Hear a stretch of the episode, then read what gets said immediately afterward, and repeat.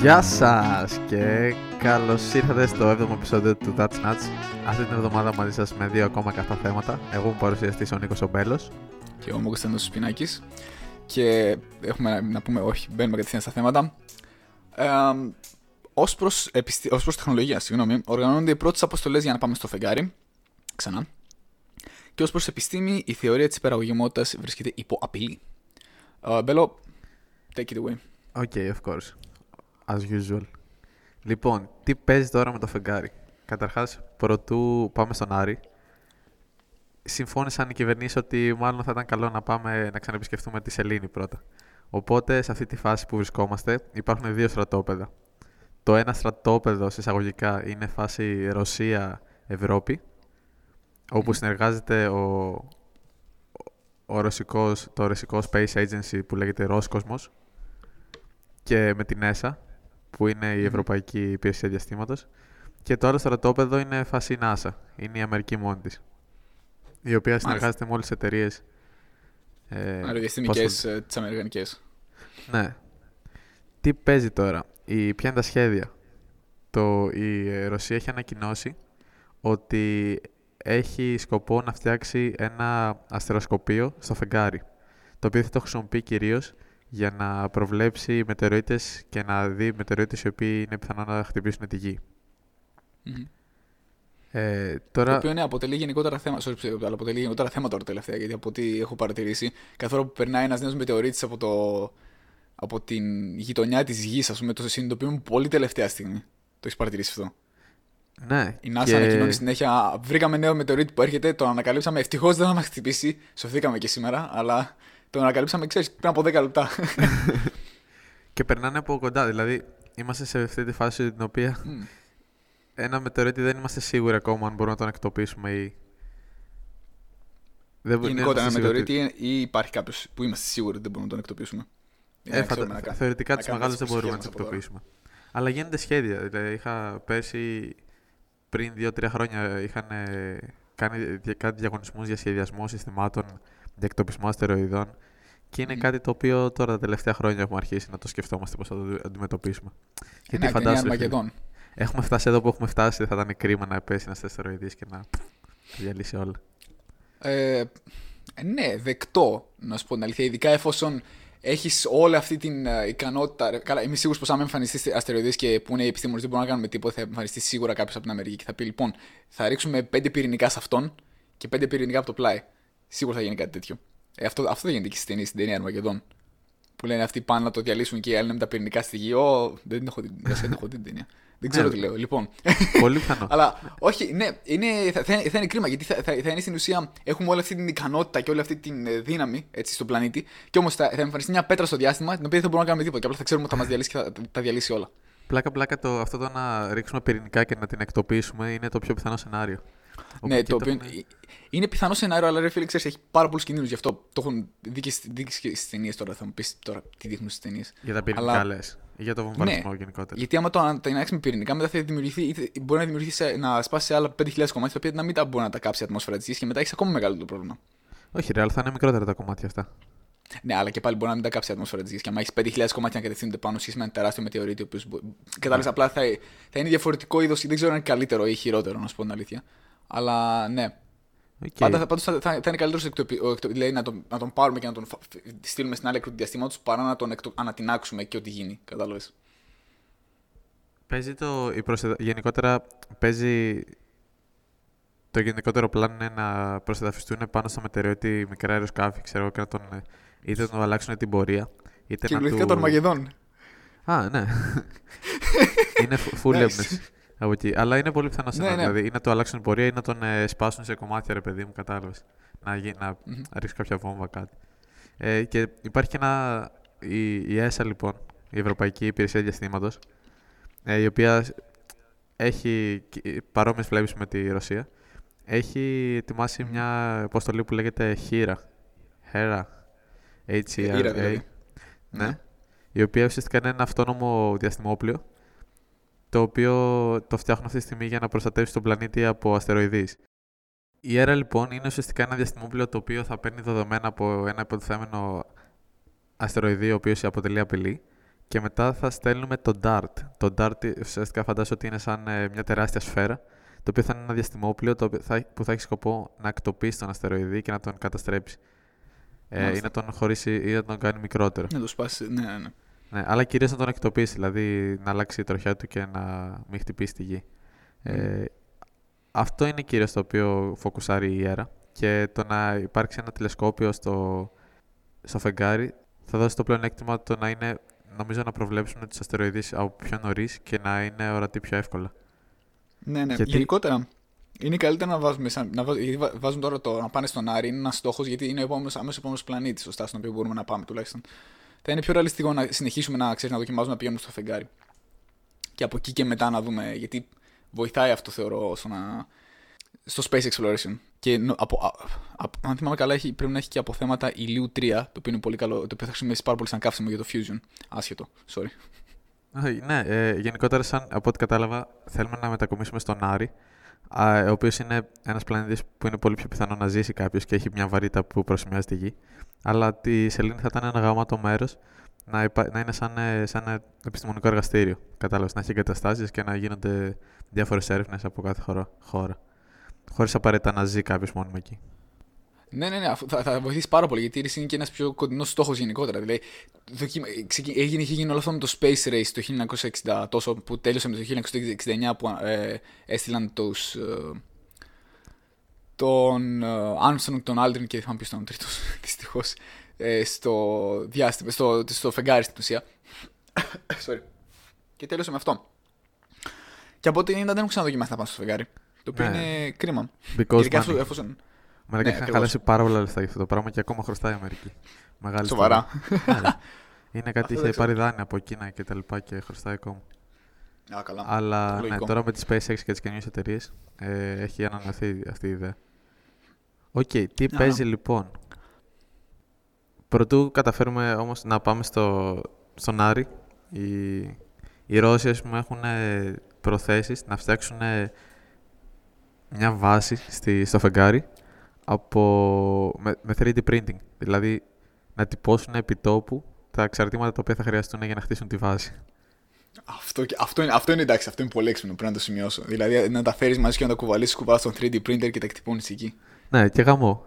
Γιατί ναι. συνήθως ε, έχουν και θέμα με το πόσα κιλά μπορούν να κουβαλήσουν κάθε φορά και με το αυτό, χώρο. Αυτό. Γιατί, γιατί, σκέψου, γιατί αυτό, αυτό είναι το όλο θέμα με τα διαστημόπλαια. Δηλαδή, πόσα κιλά θα κουβαλήσεις και πόσα κιλά καύσιμο χρειάζεσαι, έτσι ώστε να στείλεις όλα αυτά τα κιλά μαζί με το καύσιμο το οποίο θα καίγεται. Δηλαδή, όλοι αυτοί οι υπολογισμοί είναι τρελοί. Κα, κάτσε όμως, δεν τελείωσε. Το, oh. το υλικό με το οποίο θα τυπώσουν πράγματα δεν θα είναι πλαστικό από τη γη. Mm-hmm. Θα είναι η ίδια η σκόνη που θα βρουν στο φεγγάρι. Oh. Πόσο κάβλα. Oh, και αυτό και αυτό και είναι ingenious, δηλαδή, wow. Δηλαδή, φάση, θα, θα πας εκεί, είναι σαν να παίρνεις ένα κτυπωτή μαζί σου και να ξέρεις ότι εκεί που θα πας θα βρεις τα μελάνια. Είναι κυριολεκτικά science fiction, δηλαδή δεν πάει πιο science fiction από αυτό. Πας εκεί και εκτυπώνει. Πόρε, φίλε. Και αυτό το είναι, ξέρω εγώ, θα το κάνουν σε στάδια, ρε παιδί μου, και θέλουν να το πετύχουν σταδιακά. Θα στείλουν ρομπότ και mm. μέχρι το, στα επόμενα, στην επόμενη δεκαετία θα θέλουν να, στείλουν, να φτιάξουν το, το, αστεροκο, το αστεροσκοπείο, το σταθμό αυτό. Και όλο αυτό με το 3D print λέει θέλουν να το έχουν ολοκληρώσει μέχρι το 2040. Και επίσης, ε, επομένως αυτή είναι, αυτές είναι οι προθέσεις της ΕΣΑ και του Ρόσκοσμος, του, του Ρωσικού. Ε, και δουλεύουν μαζί με την ΕΣΑ σε τρεις αποστολές μέχρι στιγμής για το φεγγάρι που λέγεται, η αποστολή λέγονται Λούνα. Ε, που θα έχουν δύο προσεδαφίσεις μέχρι, ναι, θέλουν μέχρι το 2021, μέχρι τον Ιούλιο του 2021 θέλουν σε πρώτη φάση να προσεδαφίσουν δύο rovers και ένα, ε, πώς λένε, και ένα δορυφόρο που να πέστρεφεται γύρω από το φεγγάρι. Οπότε σκέψου, αυτό είναι. Σκέψου, σκέψου ναι. πόσο μακριά έχουμε φτάσει από το 1969 που πρώτο φτάσαμε στο φεγγάρι. Δηλαδή, πόσα χρόνια έχουν περάσει; Ε, 31 συν 19, πες 20, 51 χρόνια. Και τώρα έχουμε τον Elon Musk, ο οποίος ξέρεις μόνος του όποτε θέλει, στέλνει ε, τέτοιο στο. Πώς θέλουν. Εκτοξεύει πυράβλους τώρα λέμε, OK, μέχρι το, σε, σε κανένα χρόνο θα έχουμε φτάσει ξανά στο φεγγάρι. Θα στείλουμε δύο ρόβερ έτσι για την πλάκα μας. ναι, ουσιαστικά είναι σαν ξεκινάμε από την αρχή, μόνο που τα πράγματα μπορούν να τα κάνουμε πολύ πιο γρήγορα πλέον και άκου, αυτή ήταν η πλευρά από το τέτοιο. Πλέον η Αμερική και η SpaceX, το έχουν, η Blue Origin και η SpaceX το έχουν κάνει πολύ πιο εύκολο να, να φτιάξει μια βάση. Οπουδήποτε θέλεις, στο φεγγάρι, οπουδήποτε. Ναι, ναι. Για, ε, με τα καινούργια οχήματα. Ε, είπαμε για, λοιπόν για το... Sorry, sorry, πες. Ναι, είπαμε για το, για το ένας στρατόπεδο, το οποίο είναι δεξιά στο χάρτη, που είναι Ευρώπη-Ρωσία. Ε, το δεύτερο στρατόπεδο που είναι NASA, μόλις ανακοίνωσε πριν λίγες μέρες το συνεργασία με SpaceX, Blue Origin και, και άλλες εταιρείες, οι οποίες ε, θα τη βοηθήσουν να φτάσει μέχρι το 2024 να στείλει άτομα στο, στο φεγγάρι και να φτιάξει μια βάση. Μάλιστα. Θέλουν να στείλουν μέχρι τώρα στις αρχές του, του 20 θέλουν να στείλουν spacecraft, rover φαντάζομαι κάτι τέτοια. Μέχρι τις αρχές ε, του 20. Ναι. Λέμε στους επόμενους δύο μήνες. Ε, κάνει το, ας πούμε μέχρι το Μάιο. Α, εντάξει, με εννοείς μέχρι περίπου εντάξει, ναι, αρχές mm. τέτοιων ίσως. Okay. Νομίζω ότι είναι τέλος Ιανουαρίου φάση. Η πλάκα είναι ότι η NASA ε, συνεργαζόταν ήδη με κάποιες εταιρείες, ε, κάποιες μικρές. Και με αυτές τι εταιρείες, ε, με 9 εταιρείες συνεργαζόταν και προτού οι οποίες μπορούσαν να τη βοηθήσουν να, να στείλει, ξέρω εγώ, κάθε φορά 10 περίπου κιλά στην επιφάνεια της Ελλήνης. Ναι. Και μετά... Αυτό είναι πάρα πολύ λίγο. Ναι, αυτό είναι λίγο σχετικά γιατί ήταν μικρά τα αεροσκάφη. Και μετά σκάει mm. SpaceX και Blue Origin ε, ναι. και λέει, παιδιά, εμείς αν θέλουμε σας πάμε και κάτι τόνους. wow, φαντάσου. Οπότε τώρα προσθέθησε άλλες τόσες ε, στη, ακόμα μια αξιοσημείωτη είναι η Sierra Nevada Corporation και με αυτόν τον τρόπο, με τη συνεργασία αυτή ουσιαστικά παίρνει όλες αυτές τις εταιρείες που είναι αμερικανικές και τις βάζει σε λίστα αναμονής ε, ώστε να μπορεί οποιαδήποτε στιγμή να χρησιμοποιήσει ό,τι θέλει από την κάθε εταιρεία και να φτάσει στο, στο φεγγάρι πολύ πιο σύντομο. Ενδιαφέρον. Αυτό νομίζω είναι και ψηλό το concept, ε, αυτό που από πριν κιόλας. Είναι το ψηλό το concept του Elon Musk. Γιατί ο Elon Musk έχει πει: Εγώ φτιάχνω το σύστημα για να πάμε στο φεγγάρι, αλλά θέλω και όλους τους υπόλοιπους, έτσι, για να μου δώσουν όλα τα. για, για να, να έρθουν κι άλλοι, να, να, να, ξέρω, να, να εμφανιστούν κι άλλοι με σκο... με... που έχουν στόχο να φτάσουμε και να ζήσουμε ας πούμε, στον Άρη. Έτσι, για τον ιστορικό αν είπα για τον Άρη, θέλω να πω. Ε, και απλά περιμένει να εμφανιστούν και άλλοι που θα δώσουν άλλα κομμάτια. Δηλαδή θα δώσει κάποιος. Οκ, έχω φτιάξει έναν σπόρο που φυτρώνει στην επιφάνεια του Άρη, κάτι τέτοιες φάσεις, κατάλαβες. Δηλαδή ξέρει πως από μόνος του μπορεί να καταφέρει. Οπότε μόνος του φτιάχνει το transport και απλά περιμένει να έρθουν και όλοι οι υπόλοιποι για να δημιουργηθεί αυτό το, το πλάνο το φτάνουμε στον Άρη. Οπότε φαντάζομαι κάτι τέτοιο δεν, δεν εννοείς ότι κάνει και η τέτοια. Ναι, υπάρχει. Ε, ουσιαστικά η NASA είναι αυτή η οποία θα αναλάβει όλο το project του να πάει στο φεγγάρι και θα mm. εκπροσωπεί την Αμερική. Και η SpaceX είναι αυτή η οποία θα τη δώσει τα εργαλεία μαζί με την Blue Origin ναι. και την κάθε εταιρεία. Ε, θέλει τώρα να στείλει το, το νέο rover στο φεγγάρι το οποίο λέγεται Viper ε, σε συνεργασία και με, τη, με μια εταιρεία τη Series Robotics ε, θέλει να στείλει το Viper ώστε να πάει στο Νότιο Πόλο, λέει να κάνει scouting, να δει για πιθανό ε, νερό. Μπορεί να υπάρχει νερό και πάγος. Ε, υπάρχουν υποψίες ότι μπορεί να υπάρχει στο Νότιο Πόλο, ε, ώστε να μπορούν να το χρησιμοποιήσουν μετά οι επιστήμονες όταν φτάσουν στο φεγγάρι για τις έρευνες και για, τα... για να κάνει πιο εύκολη την κατασκευή της βάσης εκεί πέρα. Ναι, ναι, ναι. Οπότε αυτό, αυτό είναι το, ε, το, το πιο πρόσφατο σχέδιο της NASA. Ενδιαφέρον. Ναι, όχι, εντάξει, είναι... Α, το Starship, ας πούμε, Ξέρω. ε, ναι. μπορεί, να πάει, μπορεί να μεταφέρει μέχρι και 100 με, ε, τόνους στο, στο φεγγάρι. Φαντάσου. Τη σύγκριση με τα 10 κιλά που είχε η άλλη. ναι, είναι τεράστια διαφορά. ναι. Πώς είχε ένας ελέφαντας; Ωστόσο, ξέ, ξέρεις ποια είναι η πλάκα. Ο, τώρα οι Ρώσοι θέλουν να φτιάξουν ένα τηλεσκόπιο το οποίο θα βλέπει από το, ξέρω, θα μπορεί να παρατηρεί τα άστρα από το φεγγάρι. Και όσοι είναι στη γη, ε, και οι Αμερικάνοι, οι Αμερικάνοι δεν έχουν τέτοιες βλέψεις ακόμα. Απλά θέλουν να πάνε στο φεγγάρι να μαζέψουν δεδομένα και να φτιάξουν μια βάση. Και meanwhile, ενώ ο Elon Musk θέλει να πάει να στείλει άτομα στο φεγγάρι, έχει δημιουργήσει το Starlink, αυτό που λέγαμε την άλλη φορά με τους δορυφόρους, ναι, το ναι. οποίο εμποδίζει αστρολο... αστρονόμους πλέον από το να βλέπουν κάποια άστρα και παρεμποδίζει ναι. τι προβλέψεις τους. Το είδα αυτό. Είδα ένα άρθρο και εγώ πάνω στο που έλεγε ότι this is not cool at all. Έλεγαν οι επιστήμονε. Επειδή τους εμπόδισε τις ε, μετρήσεις. Ναι, ναι, ναι. Και... Ναι, αλλά ήταν, ήταν πάνω στην ίδια συζήτηση που κάνουμε και με τα, τα space debris, νομίζω. Όπου στην ουσία υπάρχουν τόσο σκουπίδια στο διάστημα. Τα οποία θα πρέπει να. Γιατί κάτσε, το Starlink εννοείς ότι περνάει μπροστά από το. Ε, το, το Starlink είναι δορυφόρο. Α πούμε, μέχρι στιγμής είναι 120 δορυφόροι. Ναι, ναι, το, το έχουμε συζητήσει αυτό. Αλλά εννοείς ότι περνάνε οι δορυφόροι μπροστά από ξέρω εγώ, τα τηλεσκόπια ή ότι κάποια, ή λόγω της σύνδεσης που γίνεται μεταξύ των δορυφόρων ε, κάτι τέτοιο; Το πρώτο, το πρώτο. Ότι περνάνε, περνάνε μπροστά από τα άστρα και παρεμβάλλουν ε, τι, ξέρω τις μετρήσεις. Παρεμβάλλονται τις μετρήσεις και τις φωτογραφίες που παίρνουν τα άστρα. Αυτό με το Space Debris που ανέφερες κιόλας ότι οι Ρώσοι από ό,τι κατάλαβα έχουν και σχέδια να μην, ε, οι δορυφο, οι, τα τηλεσκόπια που θα βάλουν στο φεγγάρι να μην, βλέπουν, να μην ελέγχουν μόνο για μετεωρίτε, αλλά να ελέγχουν και για space debris. Ναι, αυτό είναι καλό. Γιατί ειδικά νομίζω. Εγώ το, το έχω ξαναφέρει. Θεωρώ πως πρέπει πρώτα να, να, να, να, εξαφανίσουμε τα space debris και να βρούμε τρόπο να τα διαχειριζόμαστε και να τα. Πώς το λένε. Να τα εξαφανίσουμε από, το, από το διάστημά μας τουλάχιστον. Έτσι, από, το, από το χώρο γύρω από τη γη. Ε, και μετά να σκεφτούμε το πώς θα πάμε σε άλλους πλανήτες και τι θα κάνουμε σε άλλους πλανήτες. Έτσι. Α μην σου αναφέρω και τώρα που λέμε για Space Debris για το Chandrayaan 2. Θυμάσαι την ειδική αποστολή. Ναι, ναι, ναι, ναι. Η οποία. Αυτό τι ήταν, λοιπόν, επειδή διάβασα λίγο παραπάνω πάνω σε αυτό, έχει πολύ πλάκα. Έστειλαν στην ουσία το, ένα spaceship το οποίο θα ήταν σε δύο parts. Ένα orbiter το οποίο κάνει orbit γύρω από το φεγγάρι και ένα lander το οποίο θα προσγειωθεί. Το lander προσγειώθηκε. και, ε, όχι προσγειώθηκε, έκανε crash landing, ξέρω στα αν είμαι καλά, στα 10 μέτρα ξέρω από το landing site και δεν δουλεύει. Και έχουν μόνο το orbiter το οποίο τώρα γυρίζει μόνο του γύρω από τη γη, από το, από το φεγγάρι. Φανταζόμαι θα το βρουν σε κάποια φάση. Θα πάνε οι Ρώσοι Αμερικανοί, θα το βρουν έτσι να υπάρχει. Όχι, το βρήκαν. Βρήκαν, βρήκαν που είναι, γιατί το τράβηξε φωτογραφία, αλλά έχει πολύ πλάκα. Γιατί προσγειώθηκε, ξέρω εγώ, κυριολεκτικά στα, στα, πόσα, σε πολύ, πολύ κοντά σχέση με το landing site.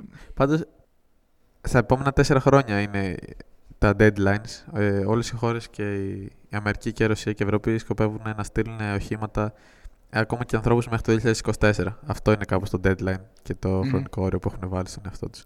Ναι, ναι. Οπότε θα, δούμε πολύ, θα, θα ακούσουμε και θα δούμε πολύ περισσότερα πράγματα στα επόμενα χρόνια, τα επόμενα τέσσερα χρόνια. Το οποίο είναι full αισιόδοξο. Αυτά ήταν όλα που έχουμε για το πρώτο θέμα. Οπότε πάμε σιγά στην επιστήμη. Και transition σε 3, 2, 1. Περάσουμε λοιπόν στο θέμα της επιστήμης μας. Έχω ξεχάσει ποιο είναι το θέμα. Η θεωρία της υπεραγωγημότητα υπό Σωστά. Λοιπόν, το κύριο χαρακτηριστικό των superconductors, όπως λένε στα αγγλικά, είναι αυτό που μπορεί να έχετε δει ένα βίντεο με ένα, με ένα, με ένα υλικό να ορείται πάνω από μια, ένα track με μαγνήτες. Και αυτό είναι το που λένε όλοι, Ω, μαγεία, Ω, το ένα το άλλο, και όμως όχι, δεν είναι μαγεία, είναι απλή φυσική. Ε, και τι είναι στην ουσία αυτή η ιδιότητα; Ε, σε βαθμό ατομικό, τα ηλεκτρόνια σχηματίζουν pairs, ε, σχηματίζουν ζευγάρια, έτσι. Ε, τα οποία μπορούν να περάσουν μέσα από κρυσταλλικές δομές. Τώρα αυτό είναι τελείως, τελείως ε, ούτε εγώ δεν το καταλαβαίνω αυτό, έτσι. Οι superconductors έχουν την ιδιότητα ότι τα μαγνητικά κύματα, τα οποία περνάνε από μέσα τους, τα κάνουν expel και στην ουσία περνάνε γύρω τους. Οπότε όταν... Expel? Can you explain? Τώρα μου έρχεται, μου έρχεται, η, γραμμή, μου έρχεται η γραμμή από το Harry Potter. Από το. We could get killed or worse, expelled. αλλά όχι, είναι στην ουσία ότι περνάνε, περνάνε γύρω, γύρω από, το, από το σώμα. Σκέψτε μια σφαίρα, ωραία, και από αυτήν μέσα να περνάνε κάτι γραμμές παράλληλες όλες μεταξύ τους. Αυτό είναι ένα μαγνητικό πεδίο. Αυτό που κάνει λοιπόν στην ουσία η υπεραγωγημότητα, η ιδιότητα της υπεραγωγημότητας είναι ότι τη κάμπτει γύρω από το αντικείμενο έτσι, και δεν περνάνε γραμμές μαγνητικές μέσα από αυτό. Αυτό λοιπόν τι ιδιότητα δίνει; Στην ουσία, αν πάρεις ένα τέτοιο υλικό και το βάλεις πάνω από έναν μαγνήτη, έτσι, επειδή δεν περνάνε από μέσα αυτό οι γραμμές, περνάνε γύρω του. Οπότε δημιουργεί ένα στρώμα, σαν, σαν στρώμα, πάνω στο οποίο αυτό αιωρείται. Μέσα εισαγωγικά. Αιωρείται λέει πάνω, πάνω σε μαγνητικό πεδίο. Γιατί δεν μπορεί να περάσει κάτω από αυτό το μαγνητικό πεδίο, επειδή περνάει γύρω του το μαγνητικό πεδίο. Ε, γι' αυτό γενικότερα τα superconductors, γιατί λέγονται conductors, ε, είναι στην ουσία πάρα πολύ αγώγημοι. Γι' αυτό λέγονται και υπεραγώγημοι. Στην ουσία τι σημαίνει ότι το resistance ε, μειώνεται ε, σταδιακά όσο οι, οι θερμοκρασίες παίζουν το απόλυτο 0, δηλαδή τους 0 βαθμούς Kelvin ή τους πλην 237,13 Κελσίου. Πλην 273, 273. 237 δεν 273,15. 273,15, wow, το ψάξες. Όχι, το θυμάμαι. ναι, τις πλην 273 λοιπόν, 15. Α, το λέτε και εδώ πέρα, ναι, στο άρθρο. Ωραία. Ε, και εμφανίζουν λοιπόν αυτές τις περίεργες ιδιότητες εκεί. Μία από αυτές αυτές είναι η υπερβολική αγωγημότητα. Συγκεκριμένα αυτό το εμφανίζει ο. Ναι, αυτό ε, παρατηρήθηκε πρώτη φορά αυτό το φαινόμενο της υπεραγωγημότητα το 1911 όταν ανακάλυψε ένας τύπος, τώρα έχει ένα πολύ γερμανικό όνομα, ε, και σε μια πολύ γερμανική πόλη. Ανακάλυψε λοιπόν ότι ο, ο, ο υδράργυρος ε, ε, κάνει, πώς κάνει conduct τα ηλεκτρικά currents. Άγι, άγι τα, τα, άγι τα ρεύματα. Δεν μπορώ ρε φίλε, το έχω χάσει τελείως. Ε, ναι, άγι τα ηλεκτρικά ρεύματα λοιπόν χωρίς καθόλου αντίσταση ε, στους 4,2 βαθμούς Kelvin. Έτσι. Στους 4,2 βαθμούς πάνω από το απόλυτο 0. Ε, και αυτό το φαινόμενο λοιπόν εξηγήθηκε αργότερα μετά από 46 χρόνια, το 1957. Και το 1986 ε, ανακαλύφθηκε λοιπόν μια, μια νέα, ένα νέο είδος από superconductors, συγκεκριμένα τα, περίπλο, τα πολύ complex copper oxides. Αυτά τα copper oxides λοιπόν έχουν ένα νέο είδος ε, ε, superconductivity, το οποίο είναι high temperature ε, superconductivity, δηλαδή ψηλές θερμοκρασίες υπεραγωγημότητας, οι οποίες τώρα είναι μες εισαγωγικά ψηλές, γιατί είναι στην ουσία 92 βαθμούς Kelvin, είναι ακόμα πολύ κάτω από τους 0 βαθμούς Κελσίου. Αλλά ναι, αυτό, αυτό είναι στην ουσία που προσπαθούμε να πετύχουμε λοιπόν με, το, με την υπεραγωγημότητα. Θέλουμε να ανεβάζουμε όσο γίνεται τη θερμοκρασία και να, και να διατηρούμε αυτέ. Δηλαδή, προσπαθούμε να δούμε πόσο ψηλά μπορούν να φτάσει η θερμοκρασία διατηρώντας αυτές τις ιδιότητες της υπεραγωγημότητας. Γιατί ε, οι, οι υπεραγωγικές ιδιότητες σε θερμοκρασία δωματίου θα προσφέρουν πάρα πολλά. Ε, θα, θα έχουν τεράστια application στη τεχνολογία. Τα maglev, τα τρένα. Τα ξέρεις. Τα maglev, ε, αυτά που ορούνται. Αυτά που είναι, ναι, που ορούνται, τα, τα Ιαπωνικά, τα Ιαπωνέζικα, sorry. Ναι, τα αυτά... που ορούνται. Πού βασίζονται αυτά; Ε; Πού βασίζονται αυτά, σε ποια ε, σε, σε, σε μαγνήτες βασίζονται αυτά. Σε μαγνήτες. Έτσι, σε άποψη μεταξύ μαγνητών. Το θέμα είναι ότι ε, σκέψου ότι αυτό θα μπορούσαμε να το πετύχουμε με μηδέν στην ουσία ενέργεια αν είχαμε, super, αν είχαμε ιδιότητες υπεραγωγημότητας στο. Πώς το λένε, στη θερμοκρασία του δωματίου. Γιατί ο, αυτός ο υπεραγωγός στην ουσία, έτσι, το οποιοδήποτε υλικό, όταν, ε, αυτό, αυτό που κάνουν στην ουσία για να εμφανίσει τις ιδιότητες είναι το βουτάνε μέσα σε ε, liquid nitrogen, σε υγρό άζωτο. Ωραία. Και επειδή πέφτει πάρα πολύ η θερμοκρασία του, ε, εμφανίζει αυτές τις ιδιότητες. Ε, αυτό, αυτό είναι ένα σύνηθε πείραμα που υπάρχει σε βίντεο στο YouTube ή οπουδήποτε άλλο. Ε, και το βάζουν πάνω μετά σε αυτό το, το, τη ράγα έτσι, με, τα, με τις μαγνήτες και τρέχει γύρω-γύρω και ορείται. Ωραία. Σκέψτε τώρα αυτές τις ιδιότητες χωρίς να χρειάζεται να πας τόσο χαμηλή θερμοκρασία. Λένε τις έχεις από ένα μέταλλο το οποίο απλά υπάρχει. Στην ουσία θα αιωρείται μόνο του. Κατάλαβες; Θα είναι ιδιότητες του μετάλλου. Άρα τα τρένα στην Ιαπωνία χρειάζονται Πρέπει να ψυχθούν για να λειτουργήσουν; Όχι, όχι, όχι. Τα, δεν, δεν, δεν, έχει εφαρμοστεί καθόλου το, το superconductivity στα τρένα. Τα maglev είναι με μαγνήτες ε, αιωρούνται. Απλά Α, ηλεκτρομαγνήτες, ας πούμε. Αυτά, ναι, αυτά, αυτά ηλεκτρομαγνήτες ακριβώς. Ναι, ηλεκτρομαγνητισμός και γι' αυτό αιωρούνται. Αλλά αυτός απαιτεί ενέργεια. Να εφαρμοστεί. Μπορεί να είναι εφικτό. Ε, αυτό είναι το κάτι... θέμα μας. Ότι η μεγαλύτερη νομίζω θερμοκρασία που έχουν πετύχει είναι 92 βαθμοί Kelvin. Και είναι ένα, αυτά τα complex copper oxides που λέμε. Ε, αλλά αυτό λέει το φαινόμενο δεν το έχουν εξηγήσει ακόμα καθόλου. Δηλαδή, προσπαθούν να εξηγήσουν γιατί φτάνει σε, εκείνους, γιατί φτάνει σε ψηλές θερμοκρασίες, αλλά δεν καταφέρνουν γιατί. Εδώ έρχεται το θέμα. Το TAFC είναι η θερμοκρασία κάτω από την οποία εμφανίζουν ε, ε, οι υπερα, υπεραγωγοί αυτές τις ιδιότητες της υπεραγωγημότητας. Και αυτά που έχουν μεγαλύτερη θερμοκρασία λέγονται high TC superconductors. Λέω ότι τα ηλεκτρόνια αυτών των ε, υλικών, αυτών των μετάλλων, δεν συμπεριφέρονται σαν ξεχωριστά άτομα, σαν independent άτομα, αλλά σαν collectives. Ο λόγος λοιπόν που αναφέρω, το, το μιλάμε για αυτό τώρα είναι επειδή έκανε ένα πείραμα το οποίο έδειξε ότι τα ηλεκτρόνια σε ένα ορισμένο οξύδιο του χαλκού, το βυσμούθιο 2212, δεν είναι σύμφωνα αυτό. Αλλά το θέμα είναι ότι με, το, με, με αυτούς τους υπεραγωγούς αυτό που γίνεται είναι ότι αυτή η ασυνέχεια η οποία θα έπρεπε να εμφανίζεται, επειδή εμφανίζεται όταν περνάνε προς τα πάνω της θερμοκρασίας, όταν αυξάνουν τη θερμοκρασία, εμφανίζεται αυτή η ασυνέχεια. Δηλαδή από την υπεραγωγημότητα ξαφνικά σταματά να καριέα η, οι λειτουργίες του υπεραγού έτσι, και συμπεριφέρεται σαν πάλι κανονικό μέταλλο. Όταν πέφτουν όμως προς τα κάτω, έτσι, αυτές, υπάρχει μια συνεχής μετάβαση, αλλά μετά αρχίζουν και κάνουν smooth out. Δηλαδή ότι ε, αρχίζουν και παρά την συνεχής μετάβαση, μετά αρχίζουν και όλο και πολύ αυξάνονται οι ιδιότητε του υπεραγωγού, ενώ πέφτουν οι θερμοκρασίες. Το οποίο δεν θα πρέπει να γίνεται. Κατάλαβες; γιατί είναι continuous, ε, continuous μετάβαση αυτή η οποία δεν βγάζει νόημα στην ουσία. Ε, και δεν μπορούν να το εξηγήσουν αυτό. Έχουν βάλει μοντέλα, έχουν κάνει simulations, δεν μπορούν να καταλάβουν γιατί γίνεται αυτό. Και εδώ έρχεται λοιπόν το μεγάλο μας θέμα, ότι δυστυχώς θα το ξαναναφέρουμε για ακόμη μια εβδομάδα. αλλά ότι πρέπει να είναι κάποιο ε, consequence, κάποιο συνέπεια, επίδραση, ναι, συνέπεια. συνέπεια από το quantum entanglement. Πάλι ελπίζω να είδατε το βίντεο του Exorbia. Μάλλον είναι αυτό και λέει, λέει, αναφέρει μάλιστα μέσα οι researchers από το Stanford ότι πιθανότητα, πιθανότητα όχι, όχι πιθανότητα, αλλά θα χρειαστούν λέει quantum computers για να λύσουν το θέμα. Γιατί εφόσον οφείλεται σε quantum effects, θα χρειαστούν quantum computers. Τρέχα γύρευε. Ε, και θα λέει ότι θα είναι, αυτά τα περίεργα μέταλλα θα είναι λέει, ιδανικά για να τεστάρουν λέει, τα advantages και τα disadvantages των quantum computers σε σχέση με τους regular computers. Ε, ναι, και λένε στην ουσία ότι μάλλον αυτό, τα superconductivity είναι θα, θα, τα, η, η υψηλή θερμοκρασία superconductivity οδηγεί σε μια νέα λέει μορφή ύλης, η οποία κυριαρχείται από τις συνέπειες του quantum entanglement στον μακροσκοπικό κόσμο. Αυτό είναι direct quote από την main researcher στο Stanford νομίζω. OK, okay, however, είναι κάποιο, κατά κάποιο τρόπο δεν αμφισβητείται, δεν αμφισβητούνται οι κβαντικές ιδιότητες. Απλά ίσως Όχι, ήταν ένα... ναι. Ε, για πες. Τι είναι δεν αμφισβητούνται, με ποια είναι το λες. Δηλαδή. Σαν αυτό που λέγαμε τον Einstein τη προάλλες. Ναι, το συμπέρασμα ποιο είναι από αυτό το πείραμα. Ότι θα έπρεπε. Όχι, στην ουσία ότι ε, οι quantum computers τελικά μπορεί να βοηθήσουν σε πολύ παραπάνω πράγματα από ό,τι περιμένουμε. Ε, και ειδικά αυτό μπορεί να λύσει κάτι. Δηλαδή, σκέψου αυτό τώρα, έτσι.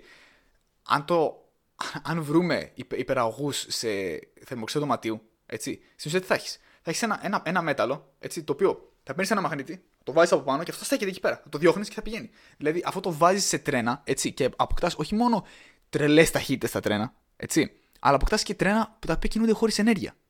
Καταλαβαίνεις. Δηλαδή ή ναι. με πολύ λιγότερη ενέργεια τουλάχιστον, γιατί θα πρέπει ναι, να, έχεις, ε, το κάνεις να πηγαίνει μπροστά.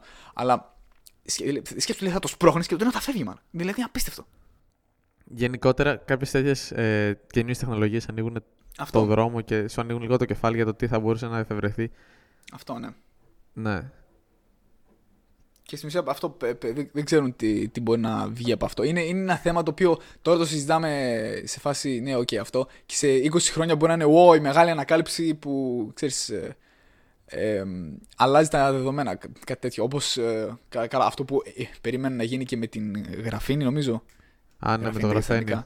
Ναι, μπράβο, το οποίο έχει εξαιρετικές, ε, ε, εξαιρετικό ηλεκτρικό conductivity, αλλά δεν μπορούν, νομίζω ότι μπορούν να το χρησιμοποιήσουν. Δηλαδή, ε, βρίσκουν κοίτα, applications τώρα και τέτοια. Θυμάμαι. Νομίζω είχαν βρει αρκετά applications και είχαν αρκετές ιδέες. Απλά υπάρχει ένα, μια δεκαετία συνήθως, 5 με 10 χρόνια, ναι. όπου μια εφεύρεση ε, πρέπει να μεταφερθεί από το εργαστήριο και από τις δοκιμές στην παραγωγή και στην, στην αξιοποίησή του. Αυτό, ναι. Οπότε, ναι.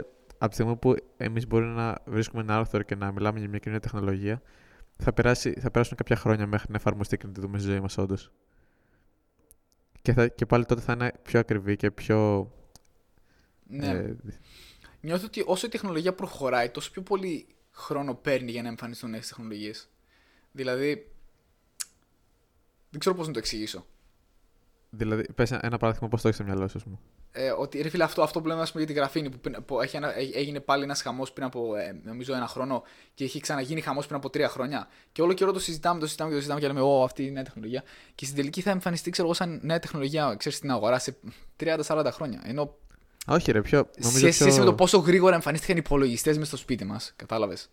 Δηλαδή. Κοίτα. Μια τέτοια μετάβαση. Το οποίο, ναι, θα μου πεις τώρα εξάρτητα από την τεχνολογία και εξάρτητα από το ένα και από το άλλο, αλλά νιώθω λες και πάμε πιο αργά. Δεν ξέρω. Εγώ νομίζω έχω την αντίστοιχη, ε, αντίστοιχη διάστηση γιατί εταιρείες ρίχνουν όσο και περισσότερα λεφτά στην, ε, στο RD, Research and Development, ναι. και ανακαλούνται καινούριο. Ε, υπάρχουν χρηματοδοτήσεις προς νέες τεχνολογίες. Γιατί και από μόνος τους τι ενδιαφέρουν να, να προχωρήσουμε, να εξελιχθούμε πιο γρήγορα. Νομίζω ότι προχωράμε πιο γρήγορα. Και φαίνεται και από τους υπολογιστές αυτό, από την υπολογιστική ισχύ, από, το, από καινούργια υλικά που ε, ε, εφευρίσκονται. Ο μόνος τομέας που νιώθω ότι έχουμε μείνει πίσω ίσως είναι η, η μετακίνηση ναι, που δεν έχουμε, όχι που έχουμε μείνει πίσω, αλλά που δεν έχουμε εξελιχθεί τόσο γρήγορα. Αυτό, ε, είναι οι ανανεώσιμες πηγές ενέργειας, η αποθήκευση της ενέργειας. Ναι, ναι. Πριν έρθει ο Elon Musk, δεν είχε σκεφτεί κανείς ότι θα, θα πρέπει να φτιάξουμε το δίκτυο μετακίνησης να είναι 3D, δηλαδή να μετακινούμαστε πάνω από το δρόμο και κάτω από το δρόμο. Ναι. Ε, ο, ο τύπος ήρθε και είπε ότι, ξέρεις, μπορεί από εκεί που ήθελες να πας με αεροπλάνο μέχρι την Αυστραλία, τώρα μπορείς να, σε λίγα χρόνια θα μπορείς να πας θεωρητικά και με πύραυλο. Βάζει καινούργια concept. Και αυτό με το τρένο, με το Hyperloop. Δεν υπήρχε η έννοια του Hyperloop, το να βάλεις ένα τρένο σε, σε κενό αέρο και να τρέχει. Ναι, ναι. ναι. Και τώρα από εκεί που ξεκίνησες σαν ιδέα, το έχουν εφαρμόσει ήδη σε πολλές χώρες. Οπότε η τεχνολογία προχωράει και υπάρχουν επενδυτές. Στην Αραβία, στη Σαουδική Αραβία και στα Α, για τη Σαουδική Αραβία δεν ξέρω καλά και έχουν και χρήματα θα μου πεις για να μπορούν να το εφαρμόσουν. Αλλά στην Αμερική, ας πούμε, το τέτοιο του Hyperloop έφτιαξε και έκανε ένα interview με μια τέτοια. Που πήγαν να έχει το Hyperloop. Ένα υπόγειο τούνελ, νομίζω, με, που έβαλε τα μάξι του μέσα και πήγε. Α, ναι, και ναι, το, έδειξε τι ταχύτητα μπορεί να φτάσεις. Ναι, αυτό το έκοψαν, το σταμάτησαν νομίζω το project. Το σταμάτησε η.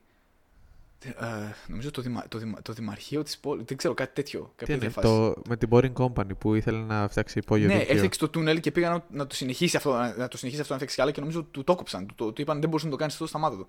Γιατί; Κάτι γιατί. Δεν ξέρω. Νομίζω, το, το είχα δει τις προάλλες. Είχαν πει ότι ήθελαν όλοι όσοι ήταν να, ε, να, να, να, τους, να τους, ε, εκλέξουν νομίζω για εκείνο το district που ήθελε να το κάνει ο Elon Musk ε, ή για όλο το. Δεν, θυμάμαι, δεν θυμάμαι τώρα τις λεπτομέρειες και θυμάμαι καν τους όρους για να σου πω ακριβώς ποιοι ήταν που ήταν να εκλεχθούν, αλλά ήταν σίγουρο ότι όλοι ήταν κάθετοι με το τέτοιο και ήθελαν να το κόψουν οπωσδήποτε. Έλα ρε. Δεν, δεν τους άρεσε, δεν ξέρω. Ναι, ναι, και αυτό, γι' αυτό, γι αυτό έχω, έχω, απογοητεύομαι γενικότερα με τον κόσμο τα τελευταία δύο χρόνια. Σε μεγάλο βαθμό. Με όλους. Ναι, δεν είναι εύκολο να, βρεις όλους, να είναι όλοι σύμφωνοι. Και, τσο, και τσοκρατέ μας. Αλλά ναι, είναι γενικότερα φίλο όλο αυτό με το climate ε, change όπου έχουν βγει κυριολεκτικά όλοι οι επιστήμονες και φωνάζουν και φωνάζουν και φωνάζουν. Μέχρι και ο Ντικάπριο βγήκε ρε φίλε και το είπε πριν από δύο χρόνια. Δηλαδή όταν πήρε το, πότε πήρε το Όσκαρ, το 17. Που ναι. πήρε το Όσκαρ, βγήκε και το είπε στον λόγο για το Όσκαρ, ρε φίλε και παρόλα αυτά δεν κάνουμε τίποτα. Δεν ξέρω πόσο με απογοητεύει όλο αυτό. Είναι... Έκανε ο Ντικάπριο, έδωσε κάτι λεφτά, αλλά ναι, γενικά ναι. Και μετά τον κατηγόρησε ο, ο πρόεδρος της Βραζιλίας ότι εκείνος ε, έδωσε τα χρήματα για να πάρει φωτιά ο Αμαζόνιος. Ναι. Έκανε σαντ. Μια χαρά, ναι. Τι μια χαρά, σαντ, λέει. Το ξέρω, το ξέρω. Ε, ε, ναι. Ηρωνικά το από το μια χαρά. Θα με πίνεξε. Πάλι καταθλιπτική συζήτηση πιάσαμε στο τέλος του επεισοδίου. Μπέλο, δεν ξέρω γιατί καταλήγουμε εδώ πέρα πάντα. Όχι, όλα καλά θα πάνε, δεν πειράζει. Όλα καλά θα πάνε, ναι, ναι, ναι. Always look on the bright side of life, όπως είπαν και οι Monty Python. Ωραία, άρα κάτι θες... άλλο. Ε, ναι, νομίζω ε, δεν έχουμε κάτι άλλο να προσθέσουμε πάνω σε αυτό για τώρα. Έχει κρατήσει και αρκετά. Ε, ναι. Ναι, πλάγια social media, σωστά. Μπορείτε να μας ακολουθήσετε στο Instagram at that'snutsgr, ε, στο Twitter at that'snutsgr, mail να μας στείλετε that'snutsthepodcast at gmail.com επικοινωνήστε. Οπότε... Στολίστε ε, τα σπίτια σας αν δεν τα έχετε στολίσει. Χαρείτε λίγο. Ε, και αυτή ήταν η, η εκπομπή μας για σήμερα και αυτή τη εβδομάδα.